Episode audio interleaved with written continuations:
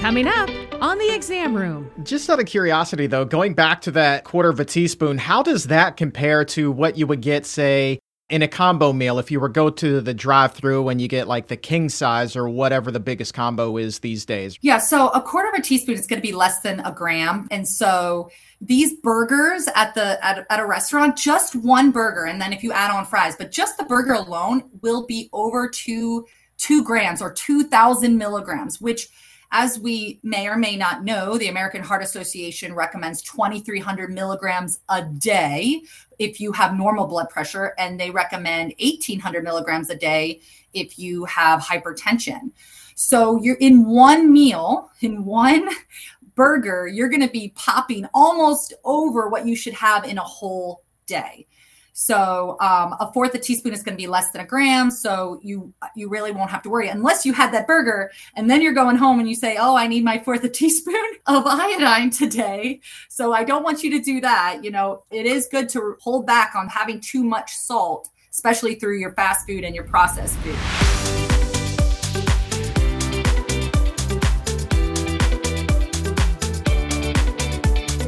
Welcome to the Exam Room Podcast, brought to you by the Physicians Committee. Hi, I am the weight loss champion, Chuck Carroll. Thank you so very much for raising your health IQ with us coast to coast in the U.S. and in more than 150 countries.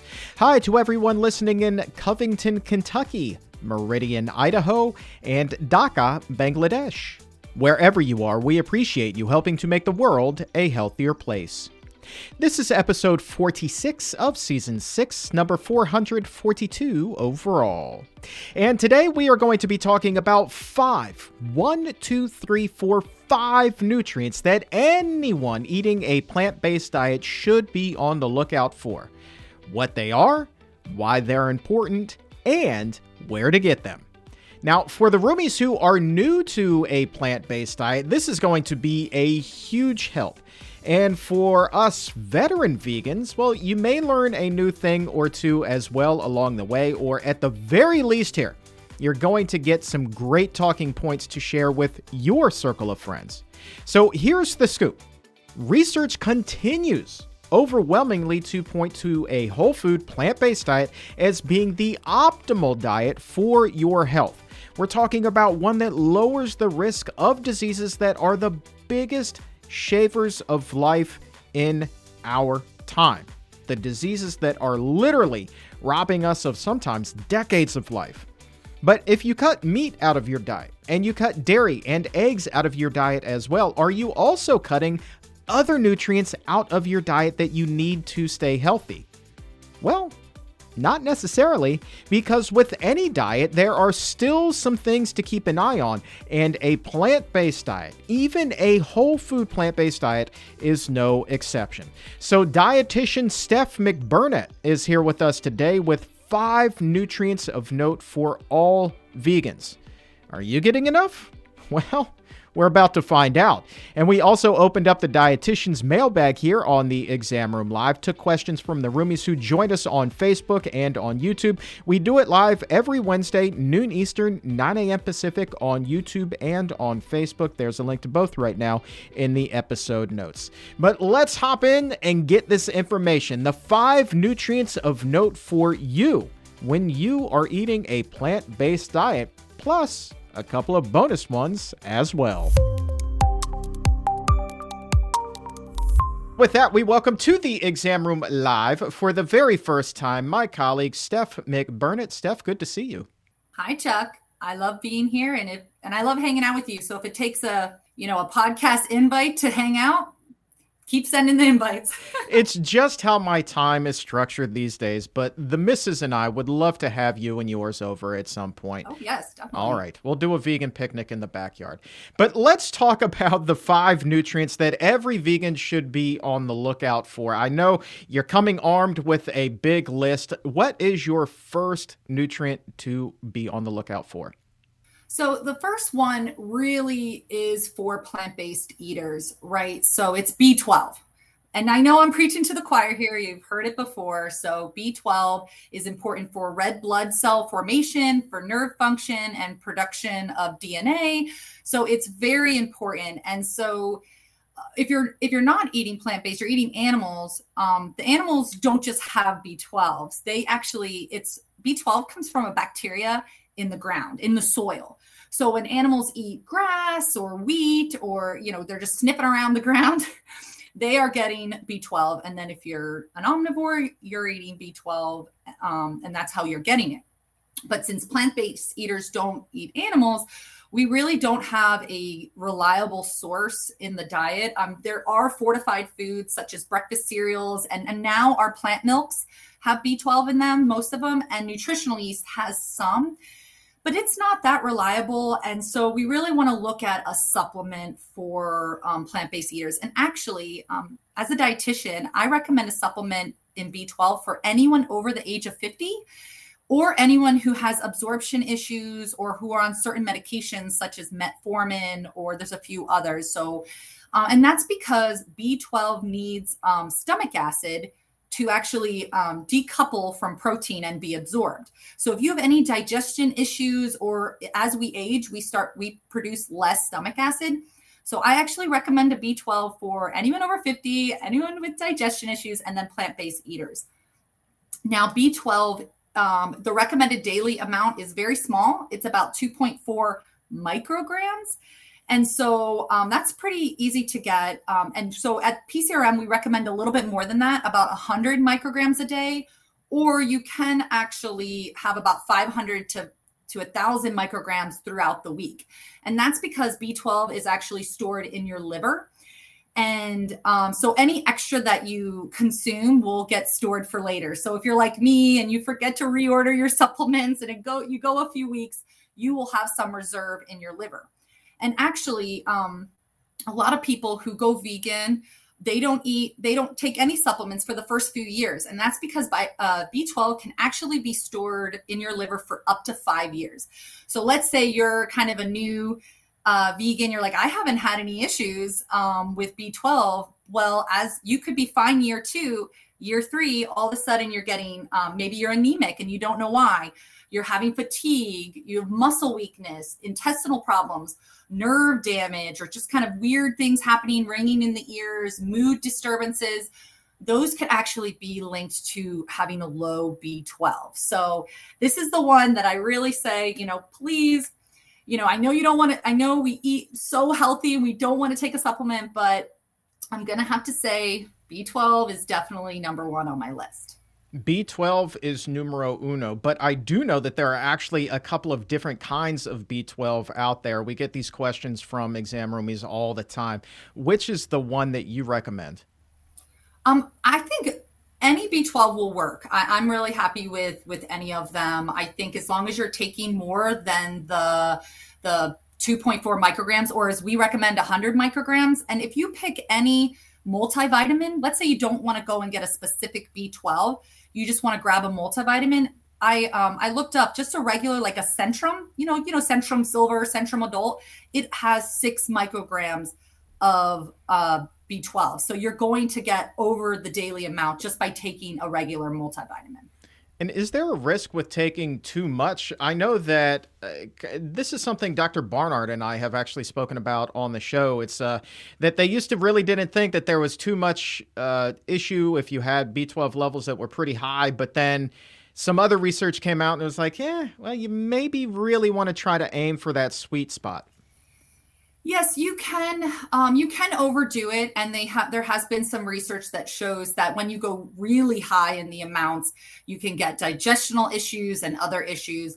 But uh, B12 is one of those. If you're just taking a multi or a supplement, any supplement on the market, even if it's higher than what we recommend, you should be 100% fine. Um, so it's one of those you don't want to super overdose on it. Like you can overdo it, but I wouldn't worry about it in that aspect. Fair enough. All right. What's number two on your list of five here? So, number two is actually vitamin D. And this really goes out to everyone, not just plant based eaters. This is for omnivores because 35 to 40% of US adults are deficient in vitamin D. I mean, that's staggering numbers. Um, you vitamin D is really important for absorption of calcium. It regulates bone growth and it plays a role in immune function. So, vitamin D, you can get it from the sun. So, the UVB rays, you can get it from supplements, and there is some fortified foods. So, but you really want to, I'm going to push for a supplement on this one because you want to have a consistent amount. And when we are not going outside every single day, you know, we want to protect our skin from sunburn or wearing even sunblock, you are blocking those UV UVB rays. And so you really want to think about um, really getting enough because it can. My sister actually is a uh, ER vet and she's very active. She has a dog. She goes out every day, um, but she's also she's not fully plant based, but she's close. And she all of a sudden was having fatigue. She had muscle weakness. She just was not feeling well. She went to the doctor and she was extremely low in vitamin D. And she was one of those individuals that think that vitamins are just expensive pee, right? You just buy multivitamins and you just kind of process and pee them out. Well, that could be true for some, but for vitamin D, you really need it. She is now prescribed a very high amount, and hopefully in six weeks, her levels will be up and she'll be feeling a lot better. The daily recommended amount is is not super high. Um, it's the RDA is 600 IU's. If you're older, like 70 plus, it's about 800 IU's. But some people actually recommend more, like a thousand or 2,000 IU's a, a day. So um, if you just grab like another Centrum, that's going to have about a thousand IU's. Um, you can get enough from being outside, but you would have to be 10 to or 15 to 30 minutes in midday sun with open arms, no sunscreen, open legs, and you'd have to do that three times a week. That can probably get you about 10,000 to 25,000 IU's a week. So that would kind of cover um, what you're trying to do. There is, and I know someone's going to ask about this, there is two types of, well, there's two types of supplements for vitamin D. D2 is plant based, it's cheaper, and it's actually what doctors usually prescribe. Will be lo- like large, if you're low, my sister got D2, like a large amount of D2.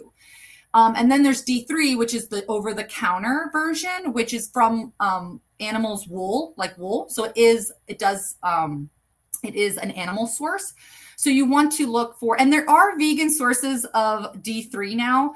And the big kind of controversy is that in the liver, vitamin D2, it is said that vitamin D2 doesn't convert as well as vitamin D3, but it does convert. And everyone's kind of different with their liver conversion. So for me, if you're taking D2, you're taking 1,000 to 2,000 IUs a day and you're taking it consistently, that's what matters. It's not really that D3 is so much better than D2. They do both work, but it's consistency that's key. And if you're deficient in vitamin D, you could you'll feel um, frequent illness, fatigue, and then osteoporosis because vitamin D plays such a huge role in absorbing calcium. So you want to make sure you're getting that vitamin D every day so that you're absorbing your calcium. And what are some foods that naturally contain vitamin D? Um, let's start with there, and then we'll talk about maybe some fortified options because a lot of the plant based milks out there are also just like regular milk fortified with it. Yeah. So for plant based foods, it's not many. I think mushrooms have a little bit of vitamin D, D2. So you really don't want to rely on especially plant based sources of vitamin D. So even if you're going out in the sun and you're having a ton of mushrooms, and even if you're adding on to that fortified plant milks, as you said, or fortified cereals actually have vitamin D as well. I just really, as a dietitian and seeing kind of how important vitamin D is, I really think that this is one that you do need to supplement. I'm not a huge supplement fan, but this is one of them. And that's why it made my top five list. Question from Richard Hubbard at 1213, uh, wondering, I assume maybe this plays to absorption and getting those levels up. He's wondering whether you need to take vitamin K2 along with the D3. So that is kind of new uh, rhetoric that's out there. Um, K2 actually, or vitamin K is found in greens, leafy greens, and in a lot of plant foods. So if you're eating your plant based diet, along with taking your vitamin D, you are getting K2. I don't work K, vitamin K. Now, K2, there is, it's kind of um, back and forth with some research is saying that it's great for you. You you definitely need it. And other is saying that you get enough from plant but you get enough vitamin K from plant sources. So that one is a little bit mixed. I don't think you need to combine them to get sufficient vitamin D. That's not anything I've really heard. So I wouldn't worry too much. But I definitely would say eat your greens, eat your leafy greens. yep, for that and so many other reasons, right? Um, what is number three on your list, Steph? Okay, so on my list, number three is a little bit, uh, people might have heard about it or not, but it's iodine. So, iodine is a mineral and it's very important for thyroid function, um, making hormones T4 and T3 for protein synthesis, for our nervous system, very important for small children. And the reason I put it on this list is because it might be one that you want to supplement. So, on a plant based diet, the ways you would get iodine is through iodized salt through sea veg and through sea vegetables and then supplements. So let's just say you you're trying to avoid salt for for hypertension reasons and you don't like seaweed, you're really going to um, want to supplement it. And a quick note about iodine or iodized salt, I guess. So where did it come from? Why is some salt iodized and some not? So in the early 1920s, there was a doctor in Michigan, and they used to call Michigan the goiter belt because so many people had goiters and that is from that's when your um, thyroid is inflamed because you're not getting enough iodine and it's right here at your neck and it kind of puffs out and you can visibly see it. And so so many people in michigan had goiters that they called it the goiter belt. So he realized that it was an iodine um, deficiency so he he advocated for iodine to be put into salt. And back in the 1920s everyone cooked at home. So everyone was using this iodized salt. The occurrence within a year, the occurrence of goiters in Michigan went from 30% to 2%. And so the following year, the whole United States uh, took on that program of iodizing salt or putting iodine in salt. And so that's where this iodized salt comes from. And um, now in recent times, people are using Himalayan salt there um, and then a lot of the processed foods that you see and in restaurants those are not iodized. So you think oh i get plenty of salt because i eat i eat packaged food that has salt. I go out to restaurants. I actually have too high of salt. Well those those salts are usually not iodized because it is cheaper to have just regular salt and not add iodine to it. So you need about 150 micrograms a day which is is not too much. If you're pregnant or breastfeeding that does increase to about 250 micrograms a day. And iodine is very important for a developing baby. So please, please, please look at either an iodine supplement or multivitamin or, you know, getting your iodine when you are pregnant. So for plant-based eaters, iodized salt, so about a fourth a teaspoon of iodized salt gives you 50% of, of, of your daily, your RDA. So 50% of the 150 micrograms. And then if you have vegan sushi throughout the week or you have some seaweed. Um, a, there is, I think it's nori, about five grams of nori will give you 80% of your daily iodine um, RDA. Now, there are some some sea vegetables that have too high. So kelp, you want to be very careful with kelp because about a tablespoon of flakes. Now, this is straight kelp, right? If you have it mixed in with like a a, a, seasoning or in your hemp seeds, you know, you have a little bit of kelp flakes in there. I think that is fine to go ahead and eat. But if you're having a full tablespoon of kelp, that will give you 2000 micrograms and you will oh, you will over overdo it and that actually can cause racing heart fl- uh, fluttering flushing feeling you actually can get a goiter from too much iodine so um, that is important to note as well but taking just again like a normal centrum has 150 micrograms. So if you're just taking a, mic, uh, a multivitamin it will have iodine in it as well. So let me see. And then other kind of symptoms if you're feeling like you're sluggish fatigued tired you have your your hypothyroid it might be it could be iodine that is uh, kind of messed up, is not in the right uh, amounts for you. So just something to think about. And for plant based eaters, I want us to be as healthy as possible. So that might be one that you want to supplement. Right, a couple of uh, questions here to follow up on that. Uh, number one, you talk about a quarter of a teaspoon uh, would would have the RDA here. Um, a lot of people love really like to eat that SOS free diet, right? So no salt whatsoever.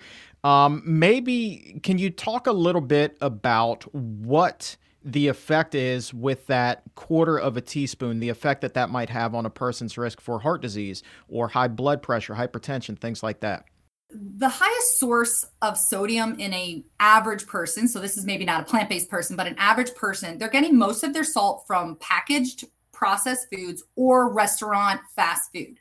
That's why we see this this crazy high amount of uh, hypertension. 50% of adults in the us have hypertension. So it's it's a lot of the fast food the processed foods. Now if you cook everything from home from from scratch from home and you have already normal blood pressure levels, right?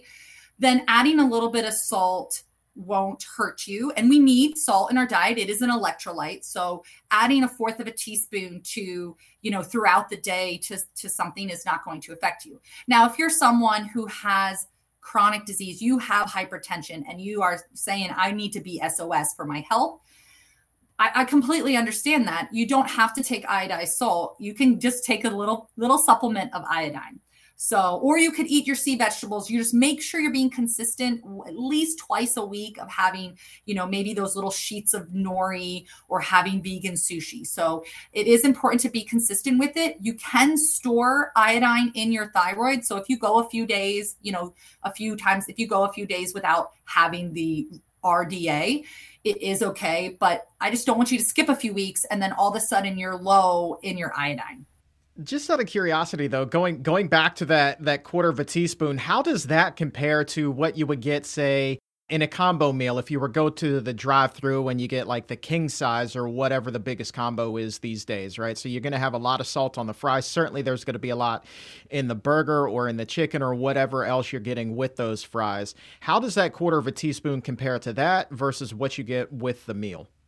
Yeah, so a quarter of a teaspoon is going to be less than a gram, right? Um, and so what these burgers at the at, at a restaurant, just one burger, and then if you add on fries, but just the burger alone will be over two two grams or two thousand milligrams, which as we may or may not know, the American Heart Association recommends 2,300 milligrams a day if you have normal blood pressure, and they recommend 1,800 milligrams a day if you have hypertension.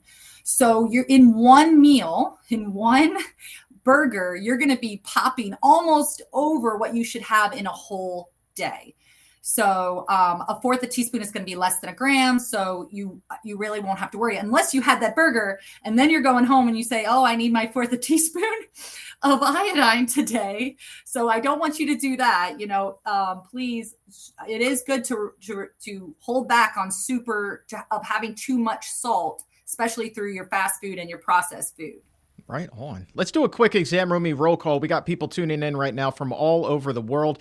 Teresa says aloha from Hawaii. Atlanta is watching us today in Germany. Uh, Janelle is in Iowa. Hello, Janelle. Uh, we also have Call to Serve watching in Panama. We have people all over the world tuning in today. I believe we also have somebody watching from a mountaintop in Wales, which is really kind of cool. One, Wales, two, mountaintop. That may be the winner for the day. Just just amazing. Um, so we've got three out of the five out of the way right now. Steph, what is number four on your list? Okay, so number four, so the top three were ones that I really want you to think about possibly supplementing. You got to find out what works for you. Now, four I put on the list because people are going to ask you about this and i know that some people are, are worried if you stop eating meat where are you going to get your iron so iron is number four iron is super important it binds with protein to move oxygen throughout all your muscles. So it is essential in the human diet. But I don't want you to worry. Plant based eaters are not any more low in iron than anyone else. So iron historically is, or low iron is found equally. It's kind of like vitamin D. It's equally can be low in omnivores or in plant based uh, diets. So, um, let's see. So iron, the recommended daily amount for, of iron, it for men and for women that are above menopause, so have have are they don't menstruate anymore, their iron actually needs are a little bit lower. Because when you when you store iron, you never get rid of it unless you you have to like bleed, right? You have to lose it through blood. So men and women over 50 or through menopause need about eight milligrams a day, which is pretty easy to get to. So, and but women who are menstruating, um, so kind of those childbearing years, they need over double. They need 18 milligrams a day right? Um, and so that is something to think about if you are a woman, just to really that is you need to be a little bit more mindful, probably than your your spouse or you know the, your friend, your buddy. Um, but there is tons of iron in plant foods, so I don't want you to worry. I will talk a little bit. Let's talk about heme iron versus non-heme iron. So iron that you get from meat and uh, chicken and, and any sort of uh, animal product is bound. It's called heme iron because it's bound to heme. It's bound to a protein. So when it, your body takes it in, it actually can't regulate it. It just kind of says, "Oh, oh okay, we're getting more. We'll just keep piling it on. We can't say no because it's attached to this thing that we we are using." So it has a higher absorption rate, which in the past doctors had said, "Oh, well, that means it must be better." Well, actually, iron um, excessive iron is very dangerous. And actually, I had a friend who she was a runner and she felt fatigued and tired and she was having um, a lot of issues. And she thought she had low iron right? Because that's kind of the symptoms of low iron is you're just feeling achy. You just feel like you're not getting good workouts in. Even though you're going running you just feel kind of tired. Well it turned out she had and she kept taking more iron. Well it turned out she had extremely high levels of iron and the only way that she could get da- back down to normal as quickly as possible is she had to give blood every six weeks for six months. That was till she could get down into normal levels. And elevated levels of um, iron cause health risks such as metabolic syndrome, coronary heart disease, stroke, type 2 diabetes, Alzheimer's, Parkinson's, arthritis, cancer. Those are all linked to too high of iron amounts. So, going back to non-heme iron going back to plant sources of iron non-heme iron is actually regulated in our body. So as it comes in our body goes oh you know if you're a woman oh i just had my period i just menstruated. Okay we're iron is coming in and we're taking it because we need it right? And you can regulate it better. So plant-based sources of iron actually have been deemed healthier because your body can regulate them. And just to um to go over that. So to increase, so let's say you are a menstruating woman or, or you want to, you know, make sure your iron levels are top notch. The plant foods that are very high in iron is you want to think of beans, greens, and whole grains. Now that's not the only foods.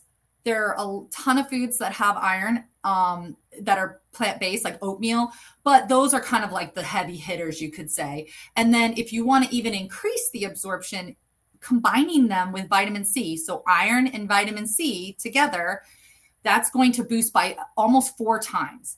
So let's say you are a woman and you and you really need to kind of you're a little bit low, you need to to really bolster it a little bit. I suggest adding some vitamin C or where's vitamin C? So it's citrus foods, it's berries, it's bell peppers, you know, raisins have uh, broccoli have vitamin C. So you want to kind of pair a little bit in the same meal. So even if you have fruit for dessert that will that will that's considered pairing. Um some other things. So let's think breakfast. So oatmeal you can pair it with berries. Whole grain toast which is high in iron pair it with jam. For lunch let's think tofu with you know sauteed tofu with bell peppers or just for snack hummus with crackers maybe add orange slices. That's pretty high and or oranges are high in vitamin c or even you have your whole grain pasta or your chickpea pasta, that's going to be high in iron. You know, put it with tomato sauce, which is high in vitamin C. So, as you can see, some of the foods that already kind of go together are that pairing of iron, iron rich foods with vitamin C. Um, let me see. And even multivitamins, the Centrum, like I said, I, I looked it up, that has 18 mic, uh, micrograms of iron in it. So if you are low, that is an option. Um, if you have low iron and the doctor prescribes you iron, just be cognizant that you might have to go back and reduce the amount because you don't want to have too high of iron amounts. Now, if you are a male or a woman, older woman, and you are like, I'm running low on iron, but Stephanie said that I really, it should be easy for me to reach reach iron, you might want to talk to your doctor about where would this iron be going. Like I always think to myself when someone tells me I'm I've had low iron, I go, okay, so have you had a colonoscopy recently? Have you checked your colon? do you have are you very stressed? Do you have stomach ulcers? Are you a marathon runner? Marathon runners will actually lose blood through their feet because they run so much. So they will have lower iron be- because of that. So you really, or if you are a childbearing woman or you're menstruating, is your menstruation really heavy and that you're just kind of really bringing down your iron levels. So it is something to think about if you have low iron to maybe and you know that you eat you know you're eating your healthy whole food plant-based foods and you're having your fruits like you like you're supposed to it might be something to look into getting um kind of looking into it a little bit deeper to see what's going on yeah, I like the way that you paired those foods together because I was thinking for something like this, you know, I, the, my default is always just to squeeze a little bit of lemon or an orange on top of the salad to help with that uh, iron absorption. But you're like, no, just pair the foods, and I'm like, son of a gun. Like, you know, that's why I love you because you come with these ideas, Steph. You just come with these ideas. I dig it a lot. Um, I got to ask you real quick before we get to the fifth and final one. Um, we've mentioned multivitamins a number of times here on the show. A lot of exam roomies are like, well, wait a minute. You know, I know that a lot of times we don't like to use supplements. So, who is a candidate for needing a multivitamin here because a lot of us really do try to eat the rainbow, try to get as many of our nutrients as we possibly can with the food that's on our plate. Yes, I totally understand that. I don't take a multivitamin with every single vitamin under the sun. I'm sure you guys all know that that average multivitamin that has a hundred things in it. Um, but like I said, I really want you to have a B12 I want you to have a vitamin D and I want you to think about iodine. And honestly, if you are someone who's not going to go out and get those three individual supplements, that's why I brought up the fact that you can, as an insurance policy, you know, yes, do you need all those extra vitamins? No, you eat plenty of fruits, you get plenty of vitamin C, you get plenty of niacin, you know, all those different things. But if you're not going to go out, I really would prefer you just to have a, a small multivitamin to get those three. I mean, I don't know if you know i'm sure some exam roomies won't like that but um, kind of you have to think about what you're willing to do are you going to go out and have those three supplements or is it easy for you to just get a multivitamin i will agree with all of you that just getting the individual supplement for these individual ones you might need vitamin d b12 iodine those will be that's the best route, right? But um, some people aren't going to do that. So I try to think of everyone who comes to my door, right, and talks to me about these. And so I just wanted to have an option for someone else do you think someone do you think someone who is plant-based but is eating a lot of those ultra processed frozen plant-based foods um, that are quick they're convenient um, are they kind of at the same risk of somebody eating the standard american diet that too is relying on frozen meals ultra processed grab and go type of deals in terms of coming up um, short and with their vitamins and nutrients that they need? Would they then be more likely to need a little bit of supplementation? Definitely. So we have studies now that show even if it's plant based, even if it's vegan, but it's junk food vegan, that you are not getting all the benefits. You're really not, you are better off, right? Because you're not getting the cholesterol and the foods are a little bit lower in salt and um, you're not getting kind of the lactose and the hormones from the dairy, right? You are better off, but you are leaving a lot on the table by eating processed junk food as as a vegan or as a plant-based person. You will need you know you won't be getting potassium which you find in um, vegetables magnesium all the fiber with different types of fibers right? So beans and potatoes have resistant starches. Oatmeal has soluble uh, fiber and you know those start the green leafies have the insoluble fiber you're leaving all that on the table when you're just warming up a burrito even you know even if it is a, a vegan one or if it has vegan cheese or you're just cooking up a beyond uh, burger. Now i'm not going to you know say that in a special treat that or if you're going over to a friend's house that you're you know you're doing something bad by having a beyond burger but think about your day to day you will um, definitely you're just leaving a lot out there. Um, and a lot of those health benefits that you are thinking, oh, I eat 100% plant-based or vegan, I should I shouldn't have hypertension. Well, if you're still consuming processed food and the fast food, the vegan fast food, you're going to be consuming a lot of salt and a lot of saturated fat, even if it is from coconuts and not from lard. So you're gonna you're still gonna struggle with some of those issues. So the more plants, the better. All right, so we've got B12, we've got iron, we've got D, we've got iodine. That's four out of the five. What is the last one on your five nutrients that all vegans should be on the lookout for? Yeah, so this one um, is not so much of a concern, but it's calcium.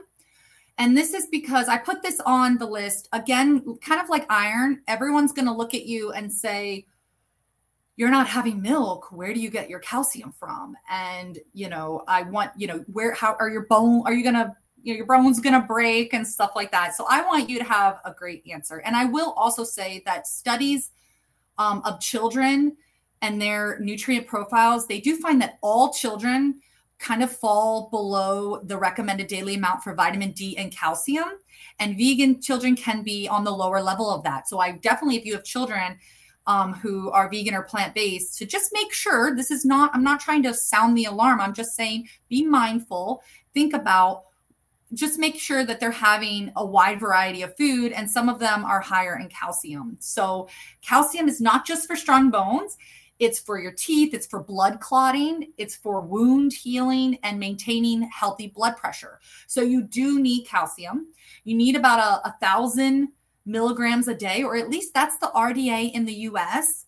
In the UK, interestingly enough, it's lower. It's around um, 500, 540 milligrams a day.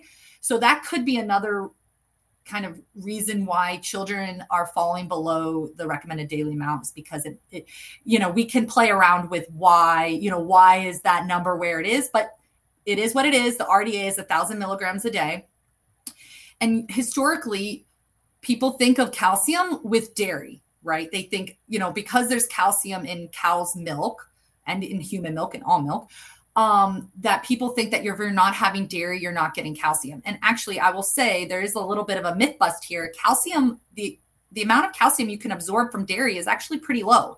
It's only 32%. Whereas when you look at the plant based world calcium, which comes from beans and greens and then some fortified foods, you're getting 40 to 65% absorption. So you're getting better absorption from kind of the plant higher calcium foods. Um, some of the heavy hitters, if you are looking to, you know, bring up your calcium numbers, um, tofu, calcium, te- calcium set tofu is 512 milligrams a cup. Like that is a lot. Collard greens are very high, um, 358 milligrams. Fortified plant milk. So if you are someone who has um, plant-based kids, um, fortified plant milk would be great if, to trying to make sure that they get their calcium because if they're sometimes kids aren't eating their beans they aren't eating their greens it, it is nice to have a fortified plant milk there to just kind of make sure as an insurance policy for the rest of what they're eating. My kids like the ripple milk um, which has about 440 milligrams of calcium per cup so again, the recommended um, daily amount is about a thousand. If you're older, 50 plus, it's about 1200, so it's a little bit higher. Um, some of the greens you can find it in is collards, broccoli, kale, mustard greens, Brussels sprouts, all have very high absorption rates. Beans like black beans, navy beans, white beans.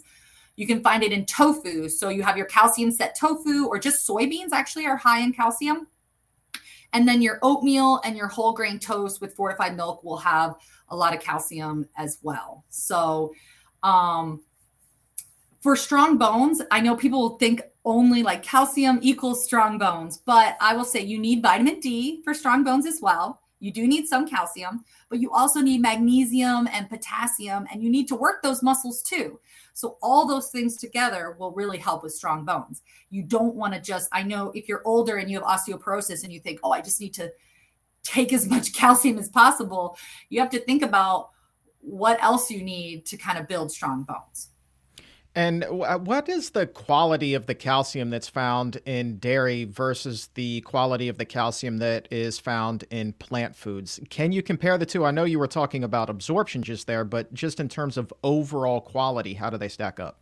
Well, the quality is pretty much the same. I think that what we're what people talk about with quality is absorption. So when you're taking in this dairy, you're only your body's only absorbing 30% of it, right? And when you're taking in plant plant-based sources, you could say plant-based sources are preferred by the body because if they're absorbing 40 to 65% absorption versus 30%. So that's kind of and you're not getting any of the baggage that comes along with with dairy milk, right? There's the the lactose, the hormones, the saturated fat, um, and everything else that and you're not getting and you're not getting fiber, potassium, magnesium, you know, so it's a no-brainer for me. Right on. Um, and most plant milks are are they just kind of by default uh, fortified with D and calcium the same way that most dairy milks are? So it's not required, but yes, I would say nine out of 10 plant milks that you're looking at at the store are fortified in D, in calcium, and in B12 now. And I think it's because they want to compete with dairy milk. And really, the dairy industry just says, oh, well, we provide X amount of calcium and we provide X amount of vitamin D. And that's why, you know, children need to be consuming th- milk three times a day. And so a lot of the companies have said, well, we can do the same thing. We can fortify with calcium, we can fortify with vitamin D and now B12. Now, there are some brands that do not. So if you're looking at brands that are just and some people don't want kind of all the extra stuff. They just want soy and water like soy that's been you know strained through water.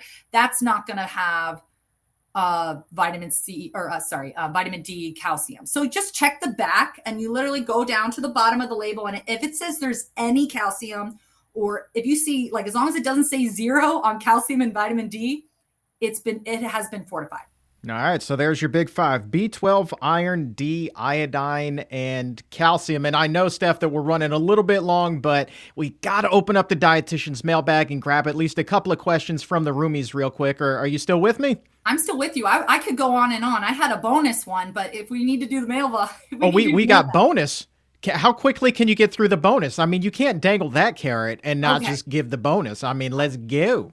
Well, the bonus one is actually protein, and the only reason I bring I it up, I knew that was coming. I knew I know, that was I coming. Know, because one, you're going to be asked, but two, just recently I was um, I was with a group of plant-based educators, and we were in a class, and someone asked, "Well, do you have to combine proteins from plants to make a complete protein?" And I kind of looked over, and they, uh, some of the educators did not know, and I was sitting there like, "Oh, I got it. Can I answer? Can I answer? Can I answer?" And the answer is all plant foods, even raspberries, because I looked it up today, have all nine essential, essential amino acids. So there is no more incomplete or complete. We have debunked that myth. And I just realized when I was in this class how how it wasn't out there. I thought it was very common knowledge, but it is not. So I just want to put that to bed. Um, what but I also know I was searching on online today and it is everywhere. People like influencers and random blogs they're still saying this incomplete and complete. And that is completely false. I you know i saw the research today. I saw literally you know the raspberry has all nine but in very small amounts. So that's kind of the difference is what we're seeing is beans are lower in the sulfur containing um, uh, essential amino acids. Um, whereas dairy let's say dairy protein has has high amounts of all of them. And kind of going back to kind of start off is protein is 20 amino acids. 11 of them our body makes nine of them we have to consume through eating. So it used to be thought that animal protein was superior because it had all nine essential amino acids and so it was a complete protein. Well now we know that all plant foods from beans whole grains breads uh, raspberries, they all, and vegetables, they all have all nine, just in varying amounts, right? So your beans might be low in the sulfur containing amino acids like methionine and cysteine, and your whole grains may be low in lysine. But if you eat enough, like let's say you were only eating that one amount, I'm only eating beans, right? And so you would think, oh, well, Stephanie will be low in methionine. Well, I have to eat a certain amount of calories to maintain my weight. And if I were to only eat beans to maintain that weight, I would get eventually get enough methionine, right? And that's not really how we eat either. We eat oatmeal with soy milk. We eat beans and rice. We eat whole grain quinoa with adding raisins and cucumbers and everything. So I just wanted to use this platform to kind of put all those kind of thoughts to bed that if you're eating a wide variety of plant foods, you should have no problem I mean, you're even if you just ate beans all day, you would get 100% of your essential amino acid needs. There you go. Myth busting with a bonus. I like that. Get it off your chest, girl. You'll feel better. Yes, I, I, know. Get I it out there. No, it's cool. It's cool. We want you to be able to sleep well at night. uh, want to say hi to uh, Marilyn, who says uh, she loves the program. Anton agrees. Thank you guys so very much for tuning in. Appreciate that. Here's another global check-in. Coco Kana is watching right now in Tokyo. Says that they always get their iodine from seaweed. So that's pretty cool. And uh, Steph, I got to tell you, Barb, who's watching right now on YouTube, is fired up that she's getting some iron from her oatmeal. She says, Cool, I eat an orange with my oatmeal every single morning, which is fantastic. Now, let's go ahead and open up the doctor's uh, dietitian's mailbag this week, I should say, and grab a question about oatmeal from Philomena who says recently two people, not one, but two people have told me that they heard oatmeal is bad for you. Is there any truth to that? Have you seen anything about this? Honestly, that is something I have not heard. Oatmeal has always been pretty high, even for people who are not plant based, oatmeal has uh, actually reduced because of the insoluble and soluble fiber and the resistant starch. It's super good for you. It lowers it has been shown to lower cholesterol. It's filling. I'm not sure where that came from. Maybe they're talking about maybe it has some gluten in it because it was. I'm not quite sure where that would come from uh, or if it's not organic you know of course there's always that tension between if oats are organic or not and how much better they are i think any oats are better than none but if you can afford organic it's always great to kind of vote for less pesticides with your pocketbook so, um, no, I actually haven't heard that. I am so sorry. I'm going to have to look that up after the show. um, let's see here. Uh, Devra is excited that you're back on the program. Um, you were talking about tofu being a great source of calcium. Um, they are wondering, calling back to the first time you were on, as far as like five ways to get meat out of your diet. Uh, they want to know, because uh, you were talking about tofu dogs, what are some of the ones that you enjoy? enjoy the most and where do you find them? The ones I use because when I do buy tofu dogs, it's usually for my kids. Um, they they still kind of love that original look of a hot dog. So I Smart Dogs is a tofu dog that we buy at the local grocery store, right? Now, it's not going to have cholesterol. It's going to be lower in saturated fat. But remember, there's no fiber in there. So um, the healthiest hot dog replacement is actually a carrot dog, which tastes pretty good. Once you add all the fixings on top, you can't even tell that it's a carrot. Um, and I know Chuck has talked about carrot dogs a lot on this program, but um, yes, hot dogs are real hot dogs are. I mean, it's those are really bad for your health. Uh, the just being a processed food. If you could have a more, that is like the most processed meat that you can get. So I please recommend any way you can stay away from that, please do. So the smart dogs at the local Safeway is what I use. The smart dogs, right? You want to be a smart dog just like the tofu dogs. Yeah, they have great, great labeling. hey, let's share a couple of quick health successes here before we wrap up today. I want to say uh, congrats to Ada, who's watching right now in Montreal. Says, Love your show. Glad to be catching you live. Been vegan for a few years and I can't see any other way. It is the best. She says, I'm 40 and healthy and definitely a happy herbivore. Now, not to be outdone, here comes Rich S. I'm 72. I'm a bodybuilder. I put on plenty of muscle and get all the protein I need through my diet. I do take B12, D3, zinc, and some iron, as well as vitamin C and iodine. Vegan for five years with three, count them, three big bulging biceps. So Rich S, 72 and a bodybuilder and vegan. My friends, that, w- that is what we call goals. Yeah, 72 body rich, my man. You're to have to expand on that, man, because that's, whoo, you got me thinking about the future. Are you in the gym? Is my question. Yeah, How many Rich, hours at the gym does that take? Yeah, are you lifting heavy? Or are you lifting for tone? What are you doing, Rich? Fill us in, buddy. um, let's see here, and let's get one more question in here really quickly. Richard says, "Can't wait to see the exam room live in New York City." Rich, Hubbard, dude, can't wait to see you too. That's happening on July 12th at the Museum of the City of New York. Dr. Neal Barnard is going to be there with me, along with Rip Esselstyn, Mr. Plantstrong. He's going to be there, and Dr. Robert Ostfeld. Tickets are on sale now. PCRM.org/events, or click that link that is in the show description right now. Would love to see you there. We sold out LA, New York, probably going to sell out as well. So lock your seats in today, July 12th, New York City at the Museum of of the city of New York. Big night, all about heart health and you and lowering your risk of the leading cause of death in the United States. You know, it amazes me, Steph, that 80% of heart disease cases are preventable, and yet it is the number one cause of death in the United States by a wide margin.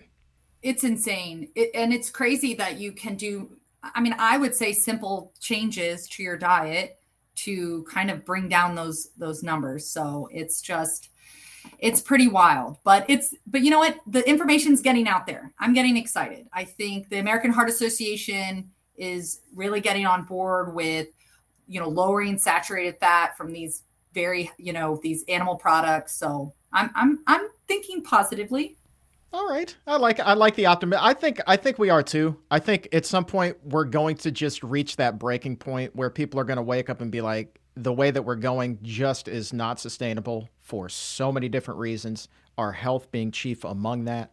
And so we just need to do things differently. And if you go in this direction, the plant based direction, I'm telling you, uh, from my personal experience, can't speak for anybody else, but I know that there were a lot of great stories that were shared in the chat today. But this is the way to go. I've never been healthier, never been happier. And uh, just as a guy who still wakes up every morning, who used to weigh 420 pounds, always thought even after he lost the weight, he put it back on to now be eating this way, to be living this lifestyle, man, it just makes it just makes a world of difference. And I hope that we all find our way there. And that's why we do the show, Steph. That's why we do the show and why we do the work that we do, so we can help people in this healthier direction. Last question comes to us from let's see, don't worry, be happy. I like I like that name a lot. Uh, we've been talking a lot about supplements. This one comes up from time to time as well when we're talking about omegas, right, in the diet, those healthy fats. Should we be taking an omega 3 supplement? When and how will we know if we do need one? Oh my gosh, Chuck, this was my bonus number two. and I knew, I knew it would come up because this is a little bit of a hot topic. And our body does need omega 3s for cell membranes, providing energy and signaling. Um, our body's cardiovascular, pulmonary, immune systems all kind of use omega 3s.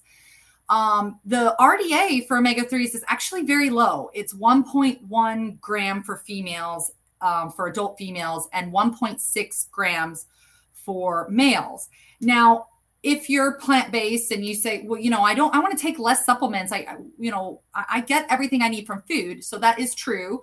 Um, you can do that with omega-3s so omega-3s are ALAs which i'm sure everyone's kind of heard these D, dha and EP, epa right?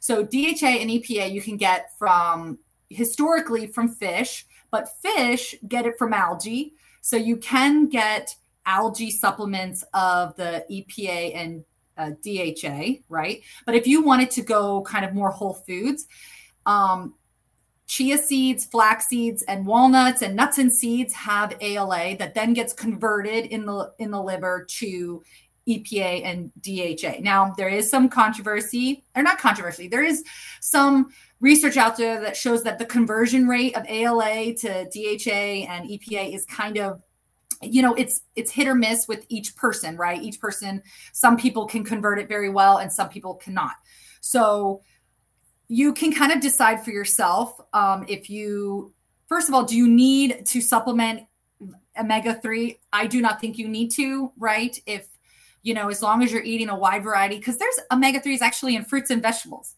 So you you really, as long as you're eating, you know, edamame, kale, kidney beans, they all have omega 3s as well. So I don't think you need to supplement. But if you are someone who you really want to be on top of it because you've heard that it's great for brain health, it's great for Alzheimer's. So and but you don't want to supplement with the algae version of omega 3s, just one tablespoon of chia seeds gives you 2.5 grams. So remember, males needed 1.6 grams. So it's already over the amount of the adequate intake that the government puts out, that um, National Institute of Health put out. One tablespoon of flaxseed gives you 2.3 grams. One tablespoon of walnuts gives you 1.4 four grams. So really, as long as you have, you know, your, you know, have an almond, you know, have almonds with your oatmeal or have some flaxseed on top of your oatmeal because flax seeds are also really good for breast cancer um, reduction. And really, they have great uh, chia seeds are high in uh, protein as well. So these are all really healthy foods already. So if you are kind of like, oh, do I need to take omega 3? Well, you can find food sources that will convert to uh, DHA and EPA. Now you can check this at the you know at the doctors. You can ask them, say, hey, can you check my blood for omega three levels? And if they come back and say you're fine with whatever you're eating right now, if you're not supplementing and you're having flax every day, you're fine, you're good. Now, if it comes back and says, okay, you're a little low, then maybe you either try to bring in these, you know, chia seeds, flax seeds, walnuts, or just kind of eat more of edamame, kale, just eat your fresh foods you can do that too. Or if you want to supplement with an algae based, uh, uh, uh, like oil, algae oil. I will say that fish oil pills do have some negative research linked to prostate cancer. So um, that's what I'm saying. Like sometimes omega 3s, this the research is kind of mixed. Like sometimes it shows negative um, outcomes and sometimes positive, but it's the fish oil is is linked to the prostate cancer. So or increase in prostate cancer incidence. So, anyway, sorry. Yeah, that was my that was a bonus one. You came to play today, my friend. You just got all the answers, man. I was digging that, and that was a question off of the top, man. That was that was fantastic. Now, here's the deal. I was going to go right to the close, to be perfectly honest with you, but we got an answer from Rich about the workout. So get okay. your notepads out, right? Shout out SAG after. Get your notepads out and take these notes. This is how you can be a bodybuilder at 72. Rich says, I work out only three times a week for about an hour, plus 25 minutes on the Stairmaster at an intensity of eight. He says, I eat correctly on the days that I don't work out as well, and I go for hikes. He says, it doesn't take that long to build up muscle and keep your muscle muscle, but you just have to do it. So there it is. It boils down to really easy things and just doing them.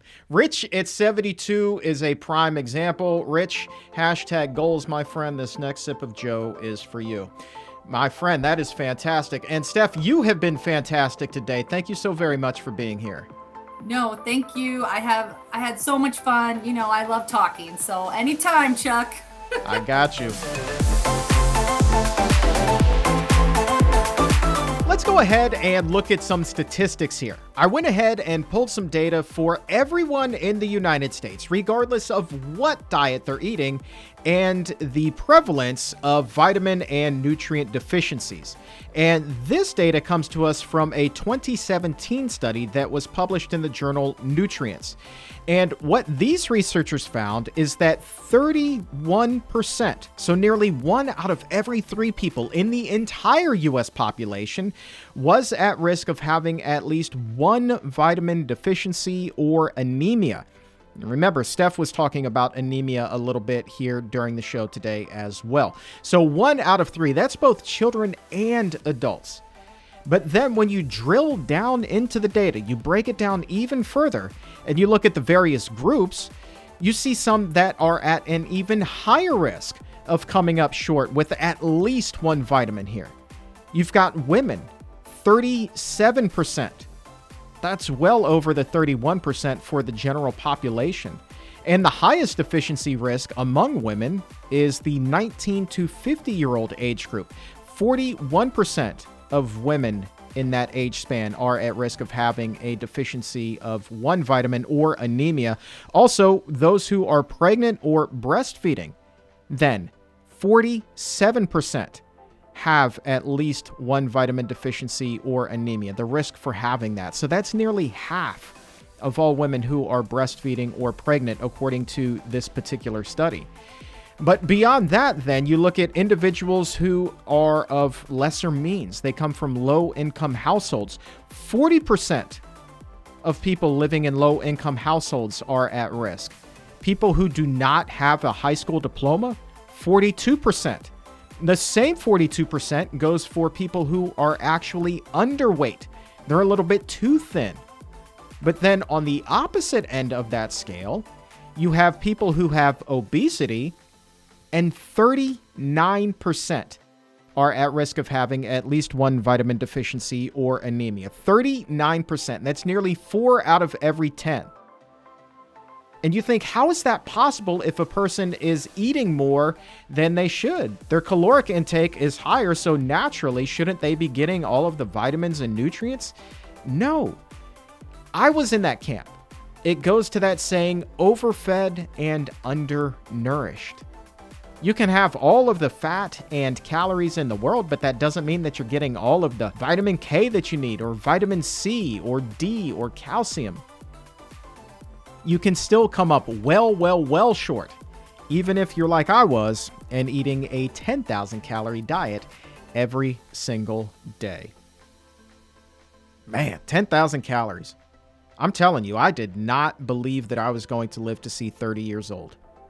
I thought that I was on the heart attack superhighway, my friends. Just that accelerated plan for heart disease, which just runs rampant in my family. And that's why I'm really excited. Like so many other families, I'm like, we are not the exception here.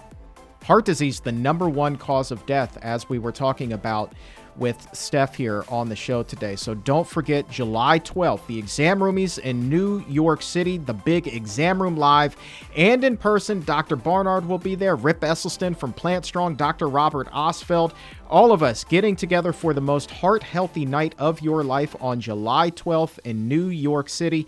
PCRM.org slash events to reserve your seats today or click that link in the episode notes. Also, if you are in the Washington, D.C. area, I'm going to be speaking briefly at Planet Bethesda on June 9th, a big plant based festival, as we learned a plant based festival for people who are not plant based. So that's coming up on June 9th, planetbethesda.com for all the details. The Barnard Medical Center is powering this episode of the Exam Room Podcast. Their doctors and dietitians practice lifestyle medicine and promote plant based nutrition, with in person visits in their Washington, D.C. office and telemedicine appointments in 18 states. Visit barnardmedical.org or call 202 527 7500 to learn more. That's barnardmedical.org or call 202 527 7500. And for today, that is going to wrap things up.